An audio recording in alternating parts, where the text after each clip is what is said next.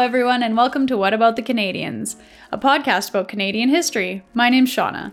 And my name is Ashley, and we're two rookie historians bringing to you the Canadian history you should know. This season, we'll be discussing World War I through a Canadian perspective. More specifically, we will examine the battles the Canadians served in. So, Ashley, how are you doing? Good! Happy New Year!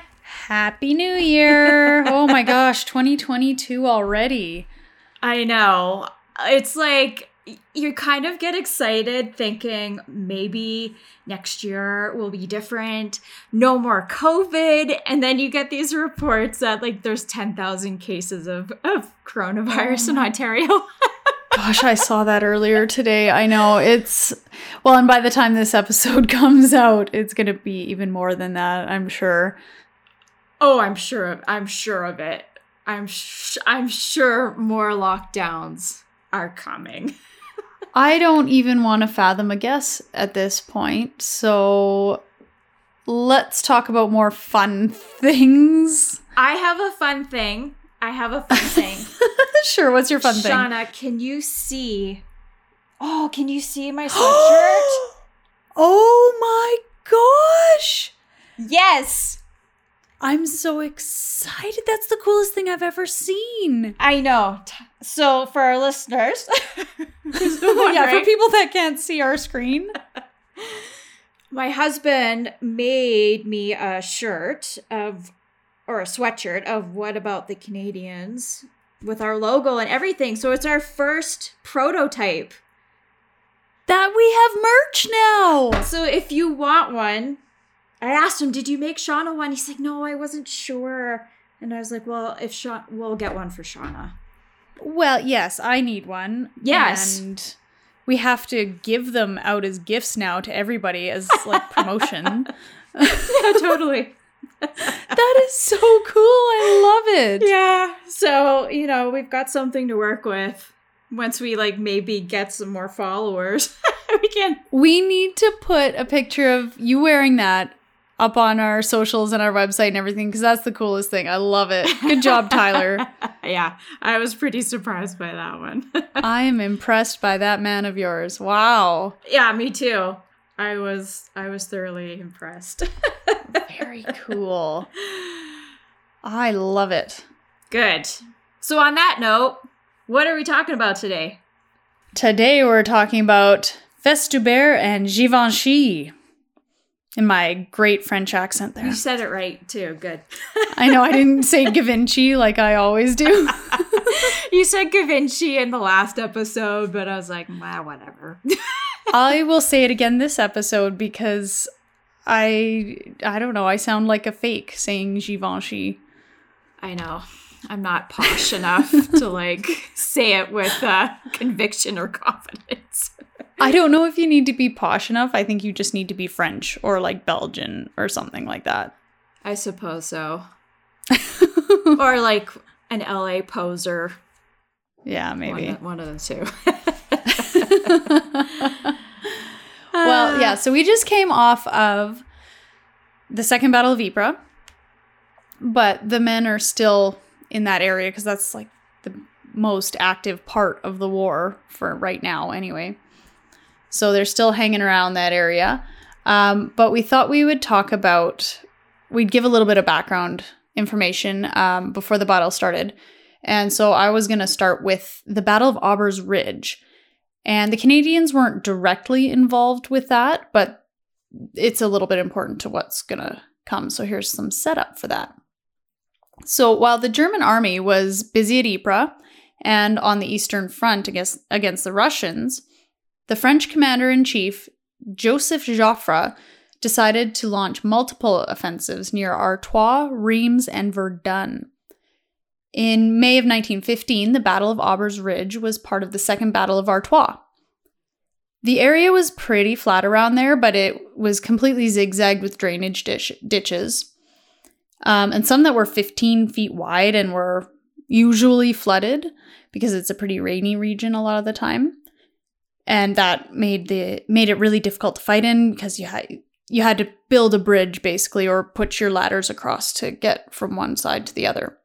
The ridge itself was a pretty minimal rise, and it was about one and a half kilometers to the northeast behind the German lines, and it was only about 35 kilometers south of Ypres. And it wasn't hugely advantageous, but it rose just enough for the Germans to be able to see into the Allied lines. The plan was for the French to attack first, and a day later for the British to attack. The first British attack was to be actually at the ridge. And this was originally supposed to go down on May 6th, but it was rescheduled first to the 7th and then to the 9th because of bad weather. Because of the delays, though, the British and the French would attack at the same time. And this turned out to come around and bite them in the butt because if all had gone to plan, the British would have attacked after the French, and then the Germans would have been stripped of some of their defenses. So it would have weakened them a little bit and made it easier for the British to break through as well. Right.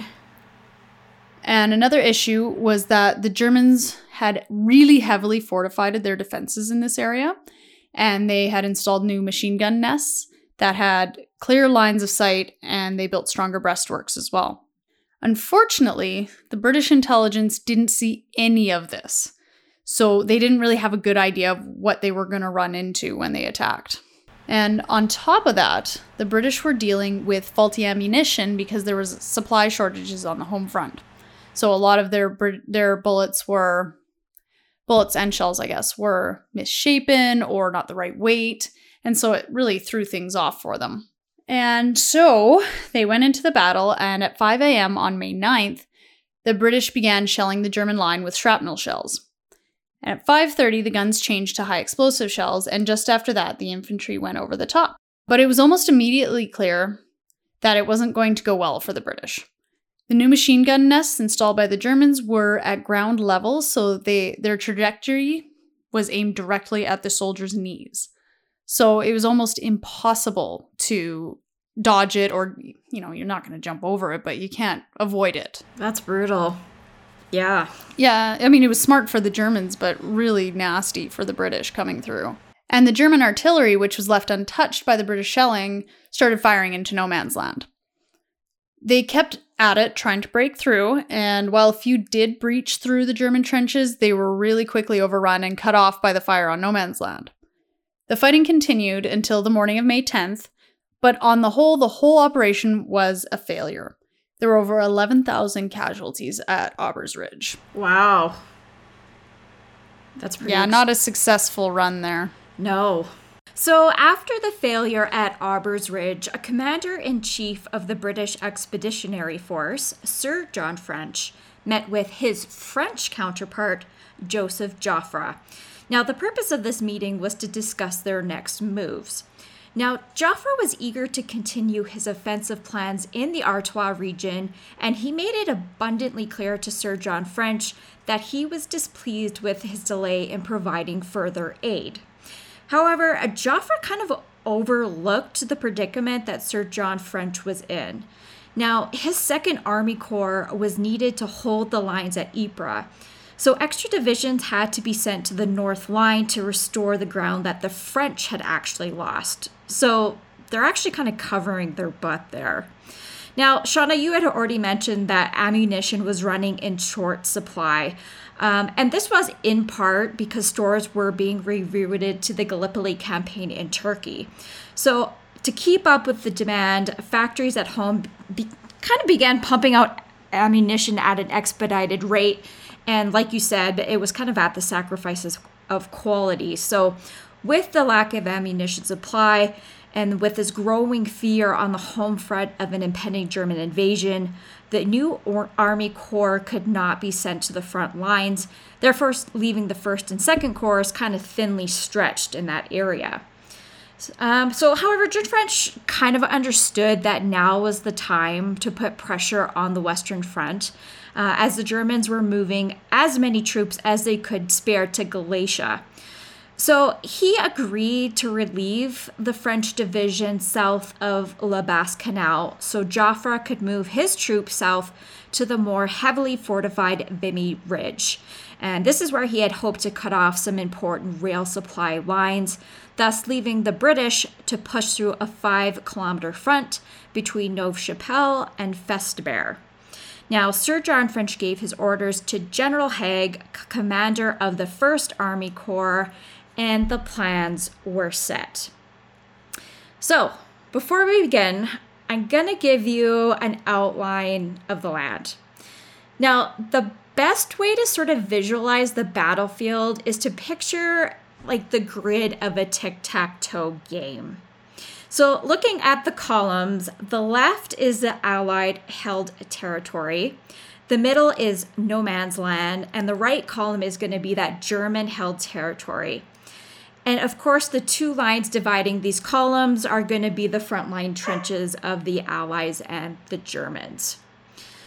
So now the rows are a little bit more complicated to describe, so I'm going to try my best.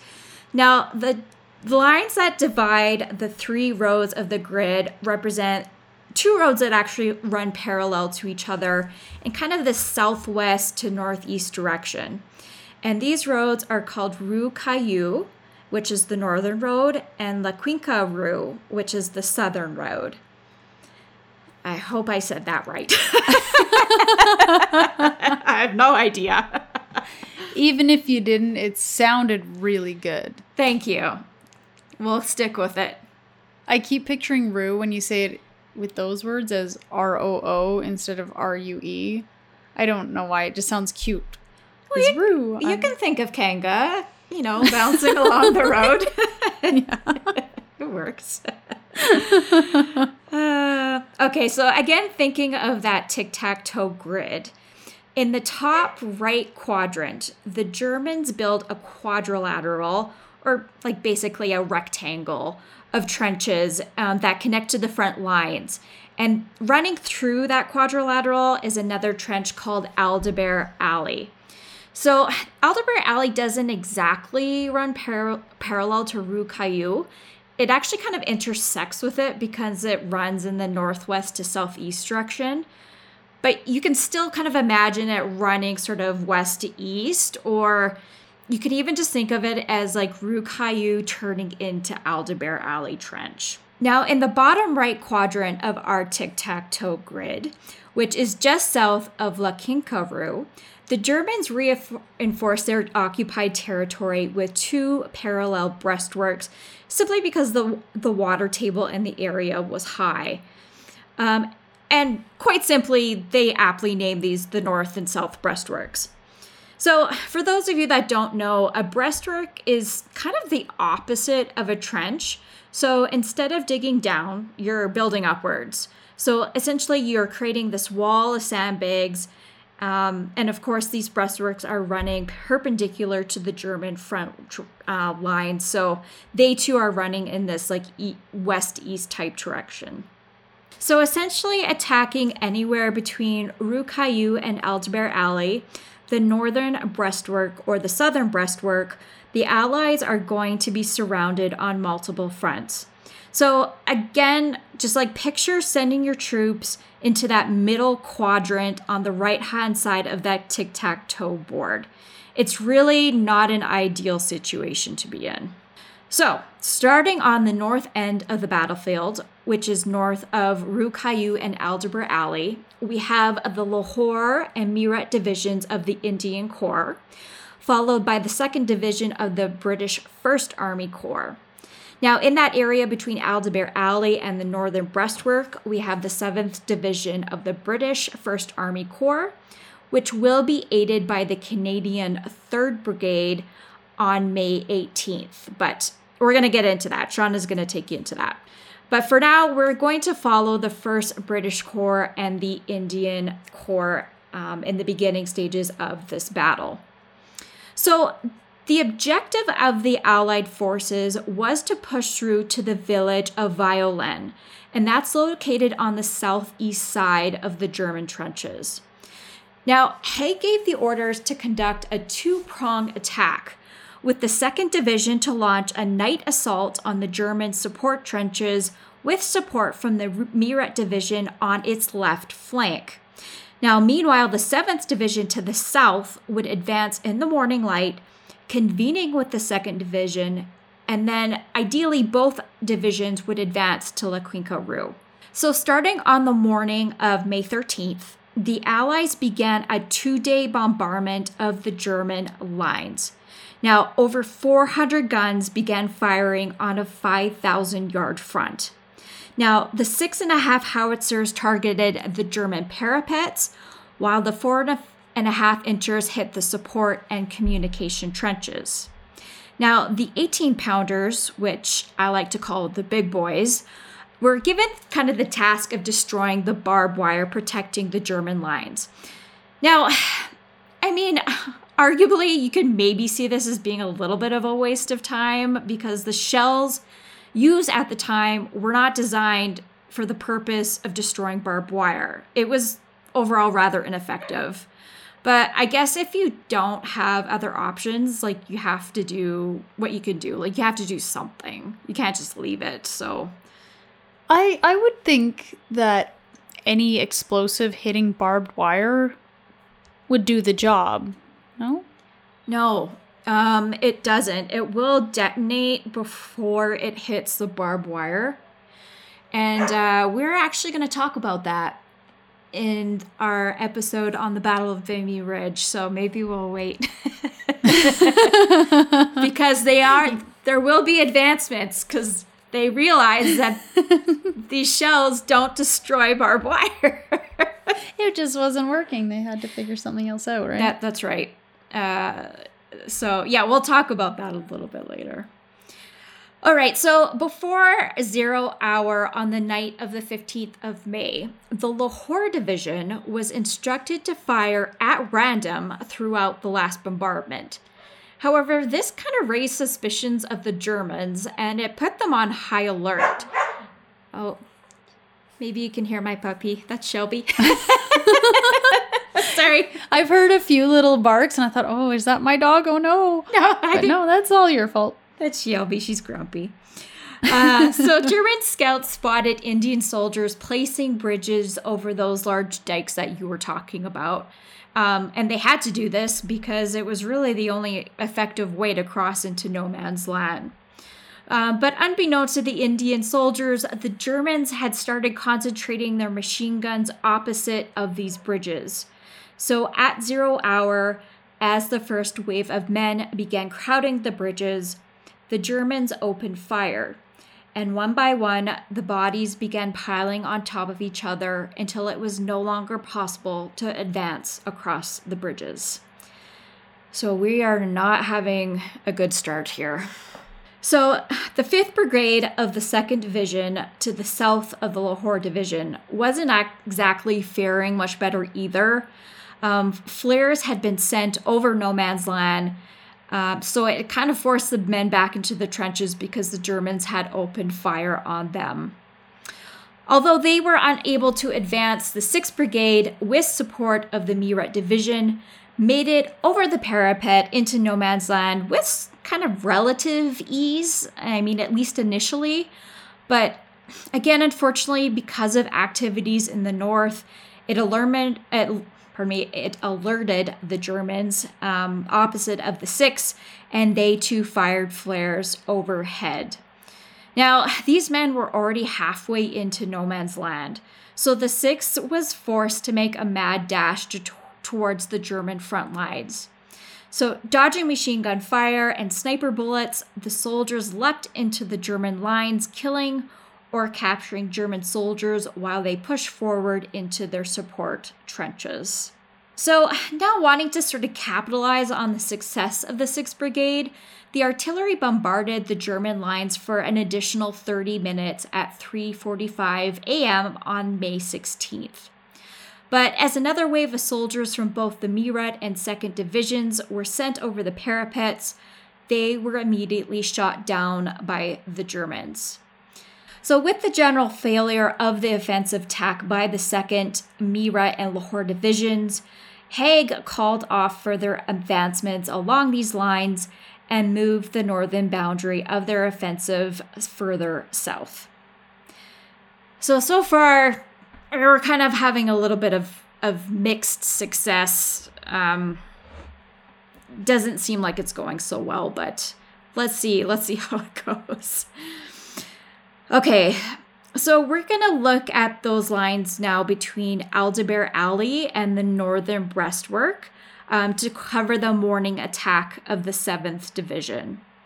So, if you remember, this is the second stage of that two prong attack. Now, I also just wanted to point out like the Canadian 3rd Brigade has not yet arrived on the scene to help the 7th. So, we're still following the British Expeditionary Force at this point. Okay, so we do need to jump back in time just just a smidge here. So, going to 2:45 a.m. on May 16th, uh, we have that a 30 minute bombardment on the German parapets.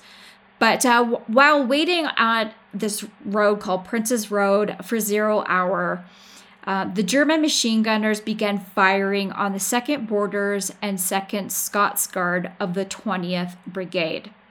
So, just to give you a picture, the Borders and Scots Guards are almost directly across from the quadrilateral and their given objective was to capture the German front lines and run past this quadrilateral towards the northern breastwork.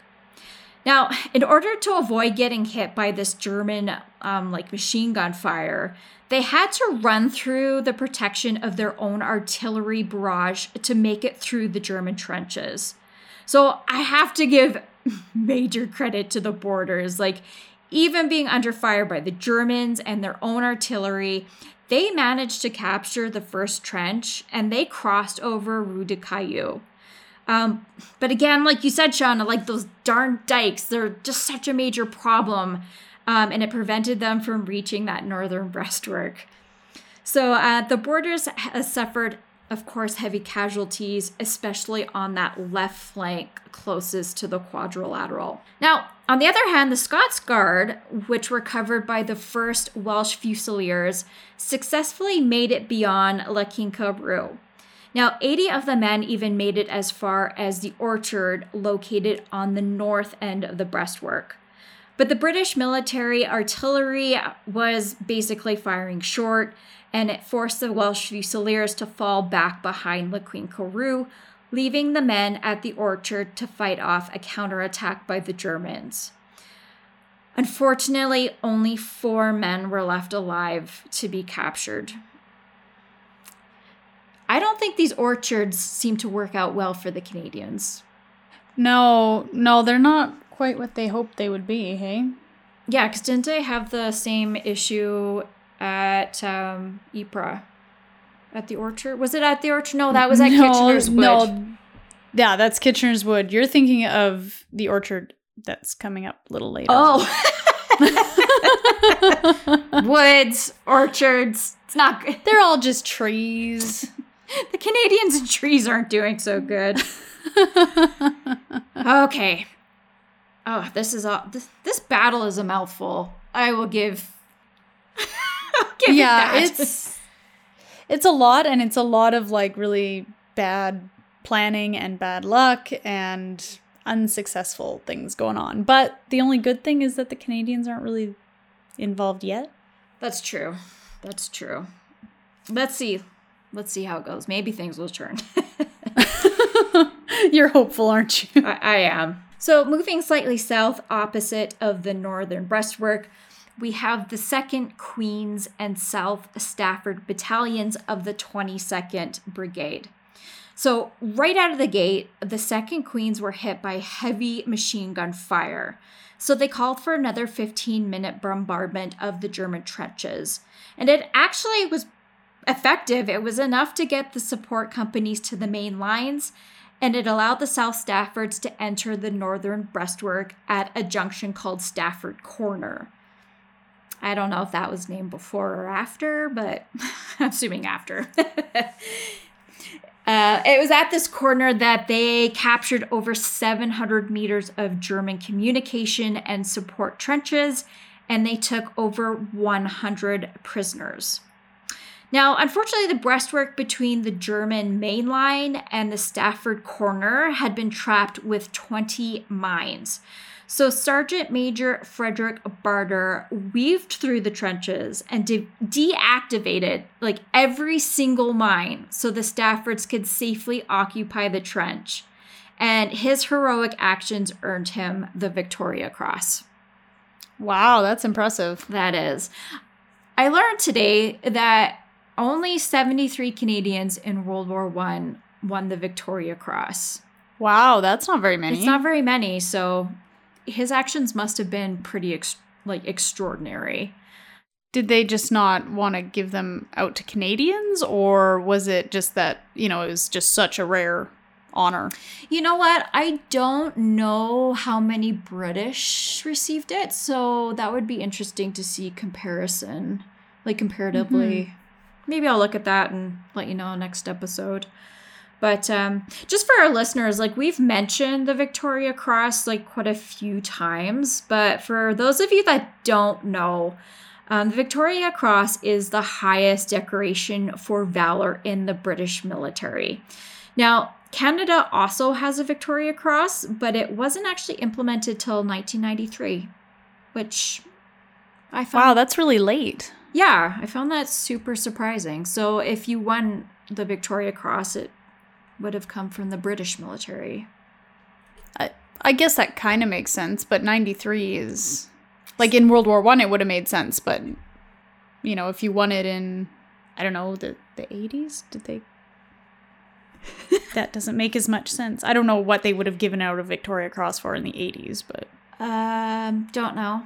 I'm not as up on modern military history. It's not my shtick, but uh, no, nor am I. uh, so I don't know. Might be a rabbit hole for someone to go down. Mhm. Okay, uh, so getting back, um, on 7, oh, not on 7 a.m., but by 7 a.m. on the morning of the 16th of May, the 22nd Brigade had advanced over 600 meters, but their position kind of remained precarious as both the 2nd Queens and Welsh Fusiliers took heavy losses and their right flank was uh, exposed after the second border and Scots Guard fell back. So again, we're still having that mixed success. So to recap, because this is all a lot of information, uh, the 6th Brigade of the 2nd Division has secured an area of trench north of Aldebert Alley near a road called Cinder Track and the 22nd Brigade of the 7th Division is holding on to parts of that north breastwork, meaning there's kind of this huge gap in the line that the Allies have taken over. General Monro, who is the commanding officer of the 2nd Division, ordered the 6th and 20th Brigades to close the 1,000 meter gap between them at 10 a.m. in the morning. Now, the 6th Brigade was to move towards the Ferme Cour d'Ivoire. Devore? It's a farm.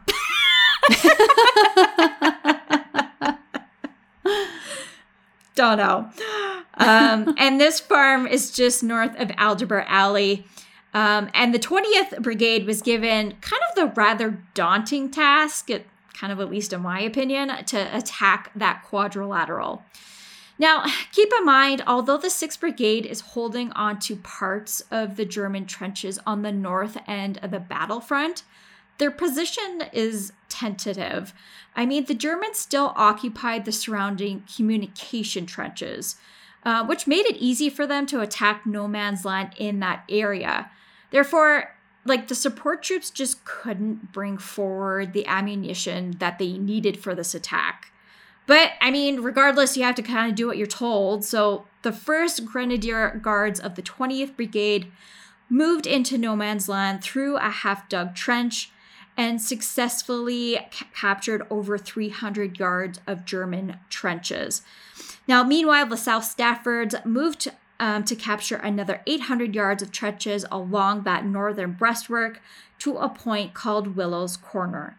Now, there they captured over 190 Germans.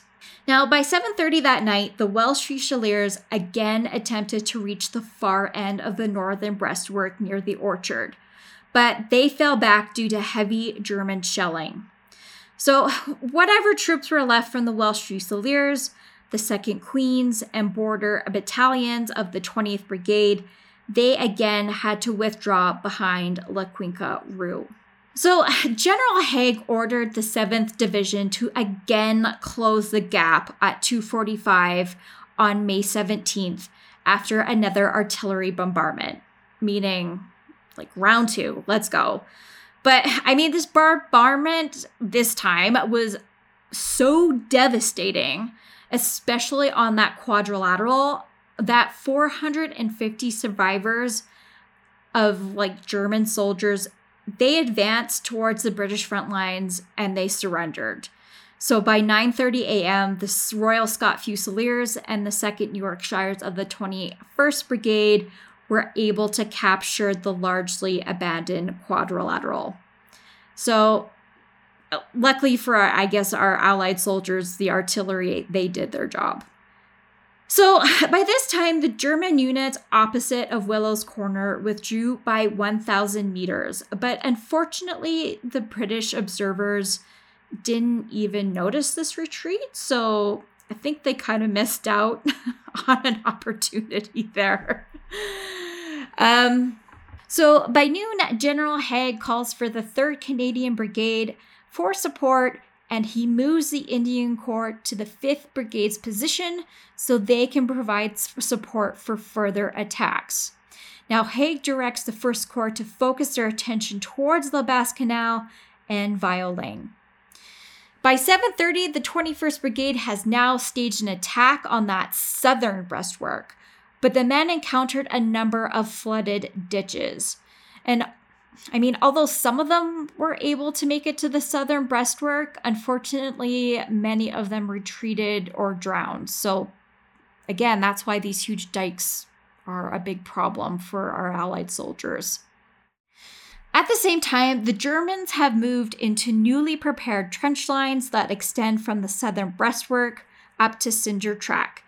And this movement goes unseen by the British, and then they begin shelling the British along the Quinque Rue. So I don't know what these British scouts are doing. They're not doing a good job. They've missed a whole lot so far. They yes, they've missed some stuff. Now, if that wasn't enough, the 21st Brigade was again commanded to attack on the southern breastwork at 3 a.m. on the 18th of May. However, the weather had taken a turn, and at this point, the visibility through the rain was poor. So, with little other movement until the afternoon, General Haig then calls in the Canadians and the 51st Highland Division for relief. So that ends the first part of Festubert. And I know that is just so much and it's so hard to follow. Um, I don't know about what about you, Shauna, but um, compared to like Vimy Ridge or like Somme or Passchendaele, there's just not as much information about these smaller battles. So you're kind of left like taking some of the just the basics of trying to go through this battle. For there not to be as much information, and really there isn't comparatively, but we just talked for like over half an hour about the beginning of this battle. Like the Canadians aren't even there yet. I know. So there, I mean, yeah, that's still a whole lot of information. So if you're still with us, all right, good on you. Yeah, thanks, guys. I know that was more like a tactical type talk, but uh, that's what we got for you on today. Just gonna take you through the next part. yeah, let's see how this goes. All right, now it's gonna get more interesting for the Canadians here. So the Canadians had their part in the offensive beginning on May 18th, and it was Arthur Currie's 2nd Brigade and Turner's 3rd Brigade that were in the trenches along with the British and some of the Indian Corps. Their objective was to capture the enemy trenches in the orchard, which was a key enemy strongpoint. But unfortunately, there were a lot of hurdles to overcome if they had any chance of succeeding. To begin with, there was absolutely nothing in place to facilitate communication between the British and the Canadians, who were supposed to be supporting each other. So they were just flying blind, nothing there to talk.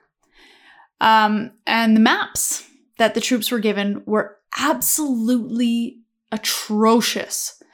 They were actually completely inaccurate in their measurements, and they were off by several several hundred meters and they were even printed geographically backwards So south was at the top and north was at the bottom.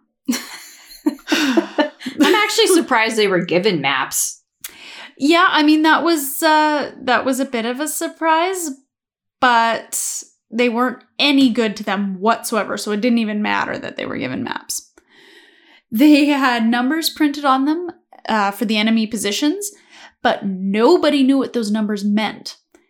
And they had lines for hedges and roads and landmarks and different things there, but they didn't make any sort of distinction as to what those landmarks were. So you could be running into a hedge or a big ditch or a road. You had no idea whatsoever. And they were called cartographic monstrosities, which I love that name for them. Oh, what was it called? Cartographic monstrosities. Okay. so very poetic. So, and of course, to make matters worse, because there's always something worse, it was in the open during daylight. My You're- favorite thing. I think we've both found our things to like just get riled up about. Yeah, this is definitely mine. It seems to be the theme for the Canadians attacking. Because if you listen to our last episode on Ypres, there's a pattern. To me, it seemed like the higher ups. This is going to be a little controversial, and I don't mean it to be because I am totally an armchair historian here, but it almost seemed like they wanted them to fail. Like they're giving them these crappy, totally inaccurate maps, and they kept information from the troops and the lower ranking officers. And I know that's a super bold claim to make, but it sounds like the plot of a movie where there's like some German infiltrator and he's in with the higher ups and he's sabotaging the allies, giving them all this crappy stuff to deal with. You've, you've put a lot of thought into this, Sean. it's just so frustrating to be able to have this hindsight and look back and read about these battles and see all of the horrible things that these poor men had to deal with over and over and over again. Maybe you'll Anyway. start some new conspiracy theories or something. I'm not generally a conspiracy theorist, or not even generally, like, I'm not at all. But it just seems so terrible to me that there had to be some reason for Hmm. all these bad things to be going on, all these terrible plans. Ugh. Anyway, I'll keep going. Okay. So 5 p.m. was zero hour, and the troops were supposed to go over the top when the barrage stopped.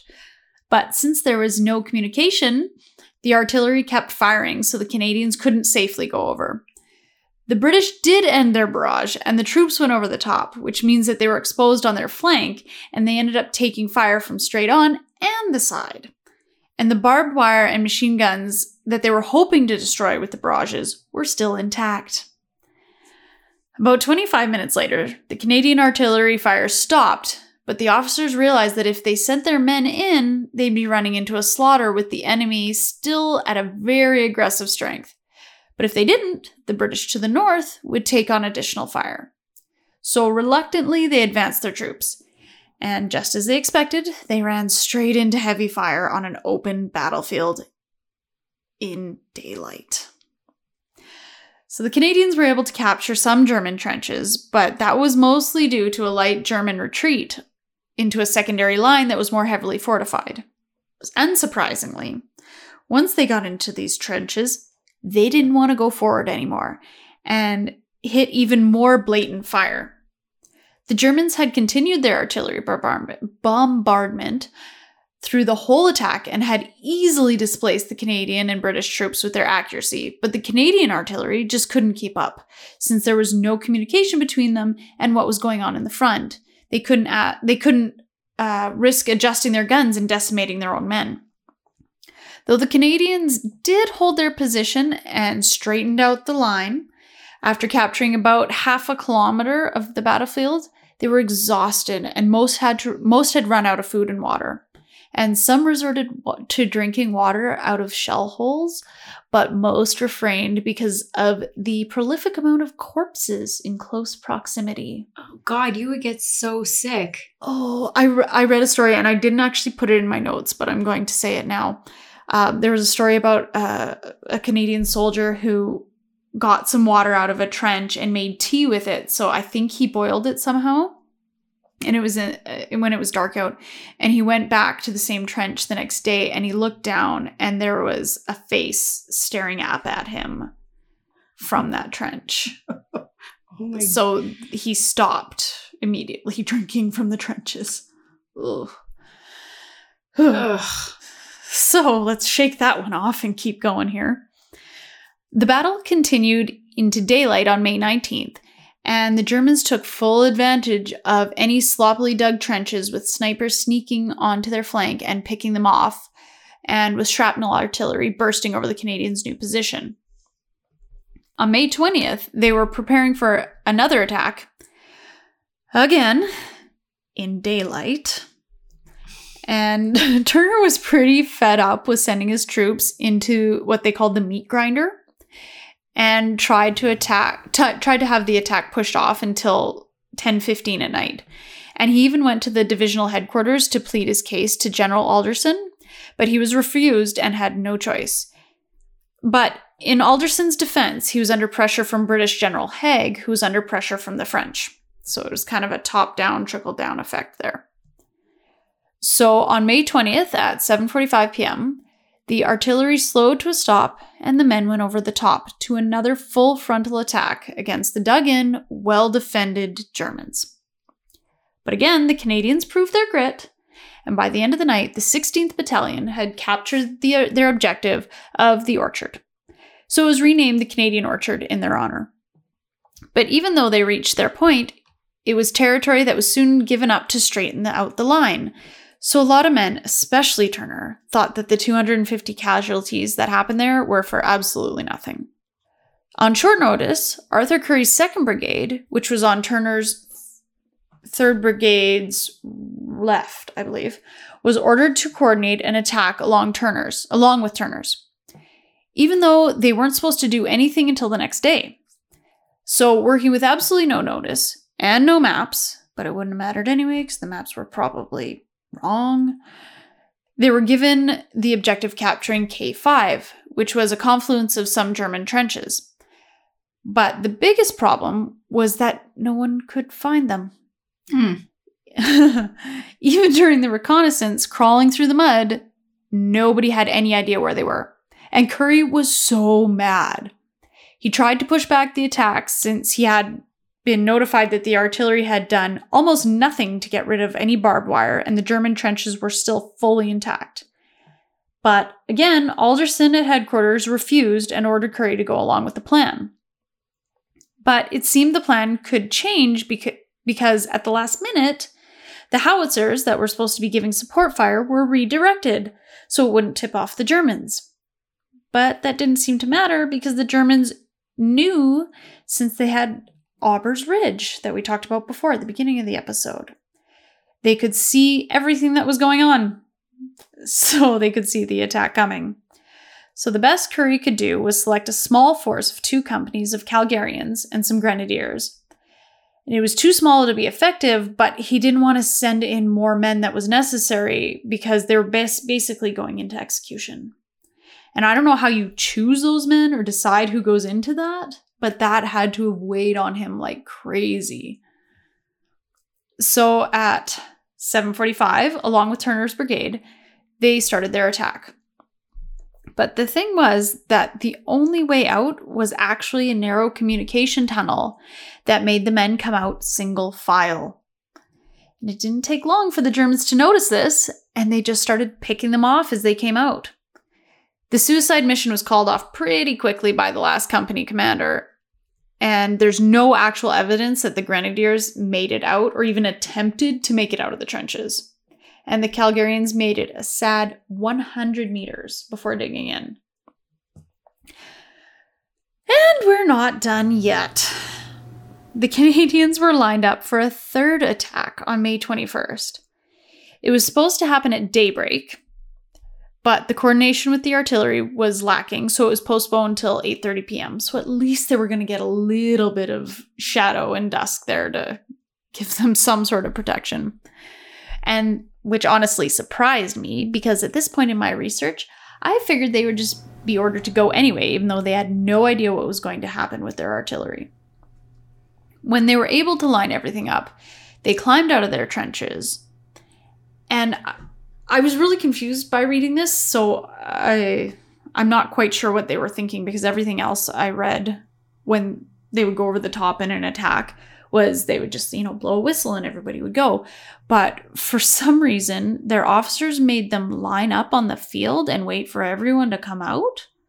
Like it was a battle in, you know, 17 something. I I don't know if I read that properly, but I found it in two different sources. So, That's I- bizarre. yeah, I'm not I'm not sure if maybe I read that wrong. It seems too weird to be true. But they just stood there uh, before they started their attack. So I don't know. Um, he says it was uh, the book that I was reading says it was part of the existing doctrine, and it just sounds like a firing squad to me. So I'm not sure. Hmm. Um, so I guess after they stand in this line, they were going to start to cross no man's land, but they were actually sort of successful and cleared some of the German trenches, and they began fortifying the trench on the other side. So it was like the trench flipped, um, and they were taking care of everything else they needed to take care of, like getting any medical help or bringing in more ammo. And the Germans tried a few times to break the Canadian line, but they failed. So at this point in my research, I started to get a little bit mad, as you can tell. I'm talking a lot with my hands. Ashley can see that in that. I'm, I'm very little- worked up. You're a little more emotionally involved in this battle, Shauna. It just, you know, after Ypres, it, I was so mad at all the daylight attacks and open field that I thought maybe they they wouldn't do that again, but they did a lot. so I was actually I was researching it and I was sitting on the couch and I was just huffing around and complaining and my husband was sitting there and I was just he was laughing at me. And it just it just seems so avoidable for these men to die. But they sent them there anyway. Ugh. Anyway. so Festubert was a constant onslaught of artillery bombardment aimed at the Canadians, and this led to an obscene amount of shell shock, which is what they called this type of post traumatic stress in those days. And it manifested in a lot of different ways, from uncontrollable crying in the trenches to way on the other spectrum to suicide. Hmm. And this battle really highlighted the kind of effect that modern warfare could have on some of the strongest men. And although back then many believed that shell shock was actually a physical condition where the brain had been shaken around too much and it was concussive because of all the artillery, it was really getting harder to deny that even these tough soldiers' mental condition or mental health could suffer under these just horrible conditions. Now they had to gain they had gained little ground and they had failed so badly but Haig again ordered an attack on K5 which was that confluence of German trenches there was still little art- artillery support but at least they had brought in some Colt machine guns to at least give a little bit of support to the advancing troops and give them a bit of a chance the other weapon of choice was quickly becoming the grenade, or the, I love this name, the Tommy Tickler's artillery. Like a different type of uh Tool? yeah. these, these were handmade bombs, and they were made out of jam tins stuffed with nails and bolts and gun cotton and explosives and detonators and fuses and all the stuff that goes into a bomb. And men could crawl across no man's land in the dark and throw some into the German trenches. On May 24th, they could they go over again, but at least this time it was at night and they went over at 2:45 a.m. and actually surprised the Germans. Thankfully. So they were able to clear some of the trenches with their bombs or their Tommy ticklers and their bayonets, but by 4:45 they needed reinforcements and had lost half of their force. When the refor- reinforcements made it forward, they were able to push the Germans back and actually force the Germans to abandon K5. Now, once Haig got word that the Canadians were making ground, he pushed them even further. And he even sent in the cavalrymen to continue the advance.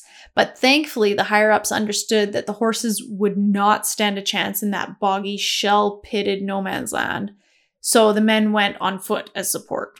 So, in the end, the Canadians had 2,605 casualties and gained 600 meters.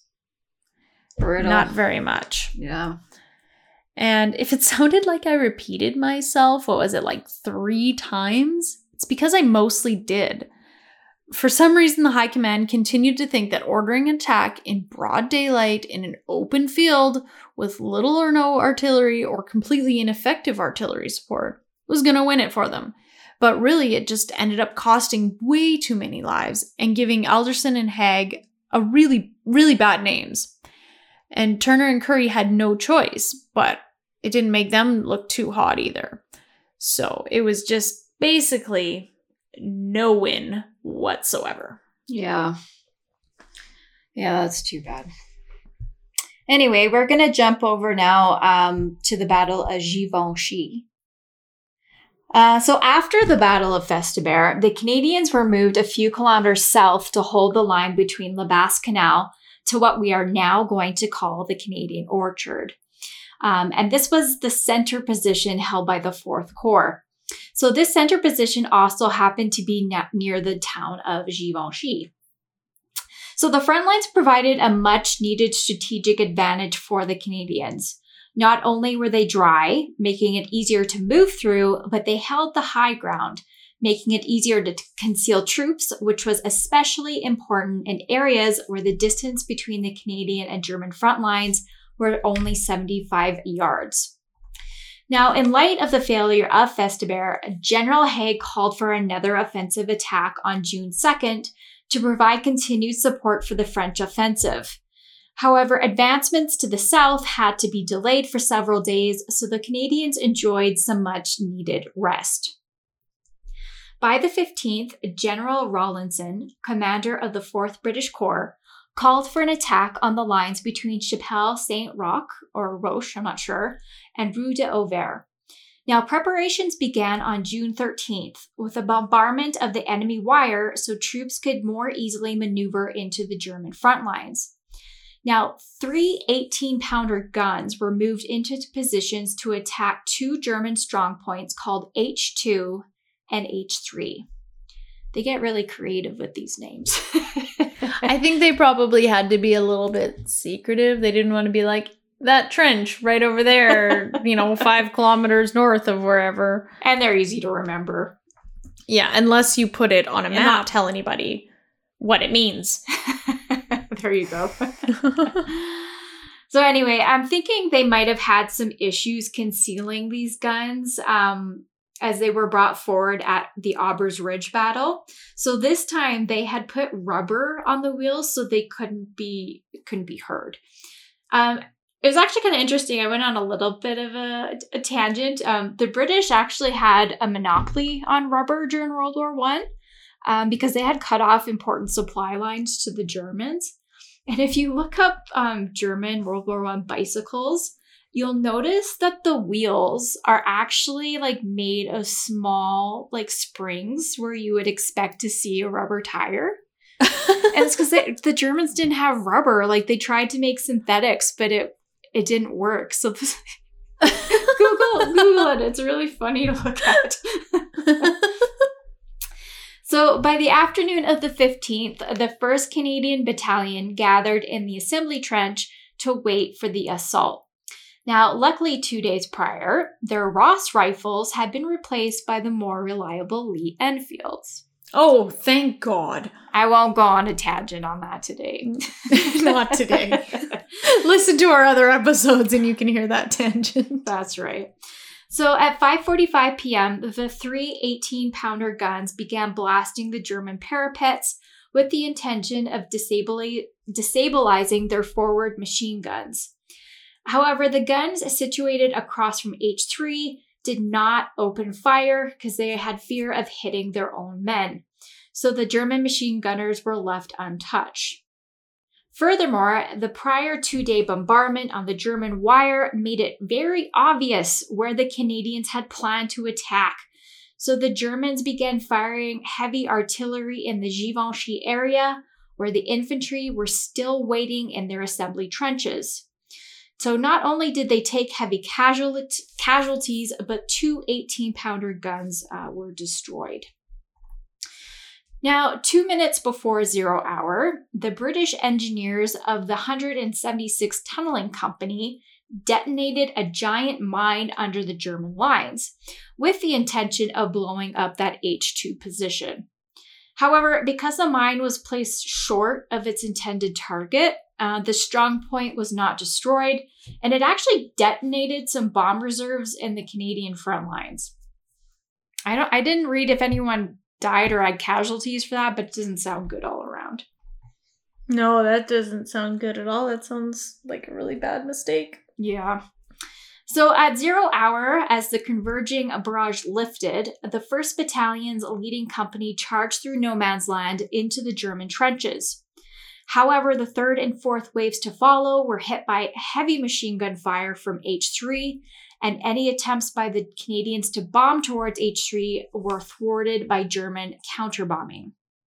So now, for the few companies occupying the German trenches, their situation became dire as their flank was left exposed because the 7th Division of the British Corps had failed to advance. Now, in order to protect the line, lieutenant or lieutenant, I almost said lieutenant, I always say lieutenant. I try to. There's say. no F in that word. But it's a Canadian presidency. so Lieutenant F.W. Campbell took his machine gun to the German front.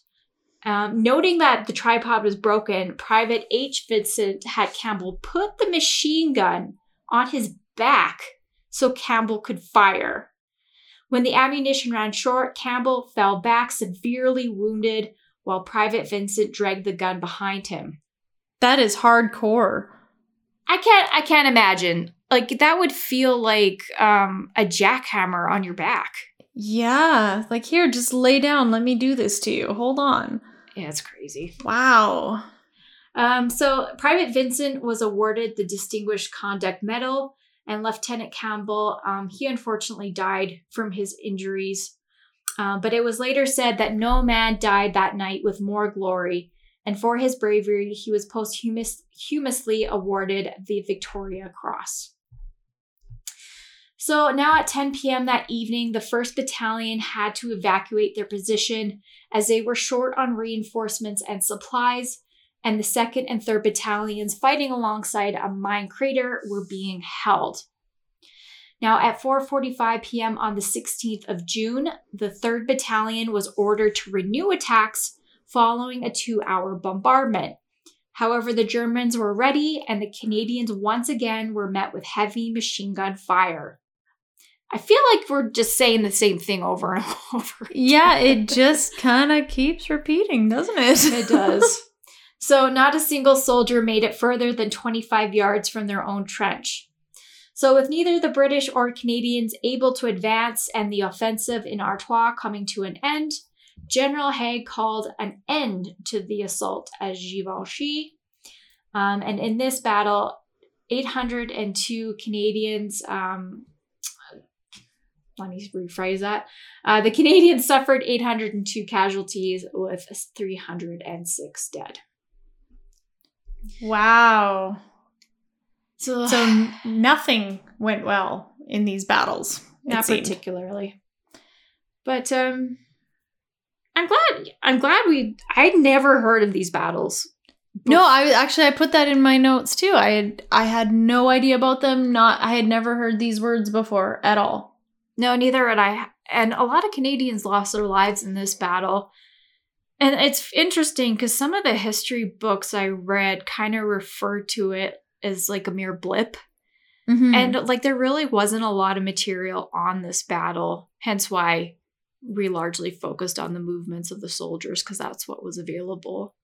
But I mean, these men sacrificed their lives. And when you went through that discussion about their mental health, it really hits home.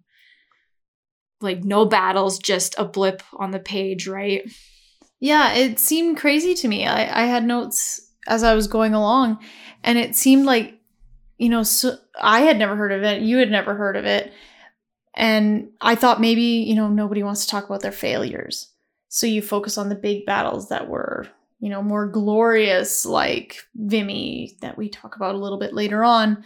Um, you know, that was billed as a, a success. And nobody wants to talk about these ones because they were so bad, but they were important still because of these men. They lost their lives. They had such a terrible time there. And there were so many mistakes made. But it wasn't didn't seem all that important if you look at it online i could find like a few paragraphs on you know the canadian websites about about these battles and that was it Yeah. I think too though, we have to remember like these guys are green. We don't they don't have a long history of a, like a you know a big prominent military like they had that 3000 man militia. yeah that's true It was actually kind of interesting when I was reading on like the different regiments in the British um, divisions. Like they have histories going back to the 16, the 1700s, and like they have this whole history. Whereas a lot of these um, battalions and whatnot were for Canada was made and like formed in World War One, right? yeah that's the only history we have really for canadians in the war.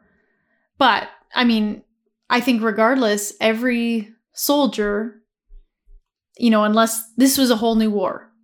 Unless they were in the boer war but even that was a totally different situation. So everybody was kind of green in these situations and they they made a lot of mistakes and it cost a lot of lives and it seemed like you know this this battle or these battles were kind of swept under the rug Yeah.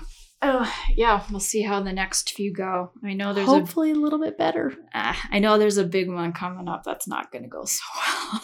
no but it's gonna be interesting and we can get all riled up again That's right. Thanks for joining us. We're What About the Canadians? You can find us online at whataboutthecanadians.com. You can see us on social media at uh, What About the Canadians on Facebook and Instagram. And we'd love to get in touch and keep listening, and we'll be out with another episode soon. Thanks for listening.